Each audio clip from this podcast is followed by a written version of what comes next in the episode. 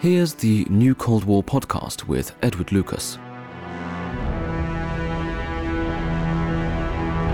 In countries that remember the communist war in history, many find recent events in Istanbul painful and disturbing. That was the topic of my weekly column for Europe's Edge on the CEPA website in July 2020.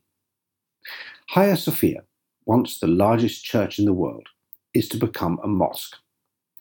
The move by the Turkish leader Recep Tayyip Erdogan reverses a decision made in 1931 by the country's founding father, Mustafa Kemal Ataturk, to turn the sacred space, a mosque since the fall of Constantinople, into a secular museum.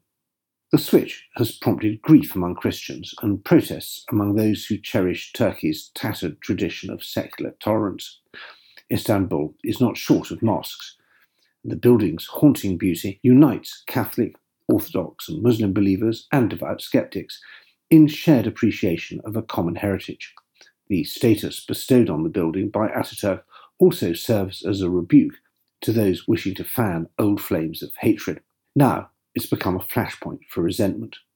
Any short term political dividend for President Erdogan among his fervently pious supporters is likely to be outweighed by the long term damage to Turkey's reputation.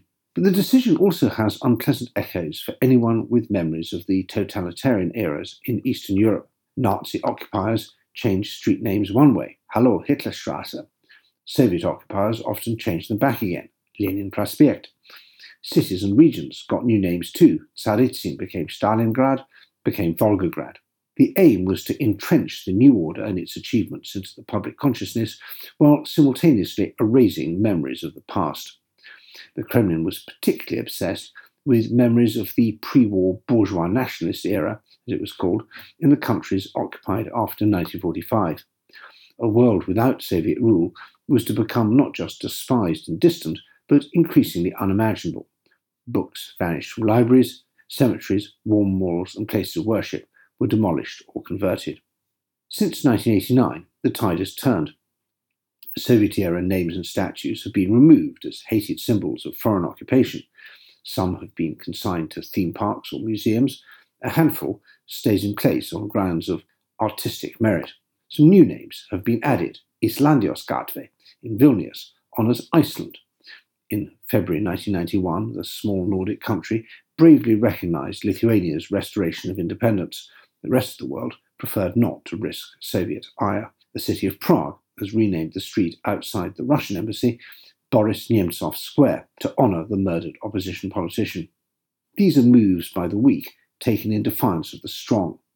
Amid the first breaths of freedom, the ex captive nations wanted their history back, even though they were and are scared of Russia's potential to make mischief and exert pressure. Symbolic defiance makes everyone feel a bit braver, which is why those who find the Chinese Communist Party daunting should also seek safety in numbers. See on Tibet Street. Erdogan's cynically triumphalist decision on Hagia Sophia is the other way round the strong exerting power over the weak. The remnants of the Orthodox Church in Turkey count for nothing politically at home, and any foreign support for them underlines the Turkish leader's narrative of a country encircled by meddling and malevolent outside forces. Nor has Erdogan anything to lose by attacking Ataturk's legacy. Turkey's once mighty secularist establishment is in ruins.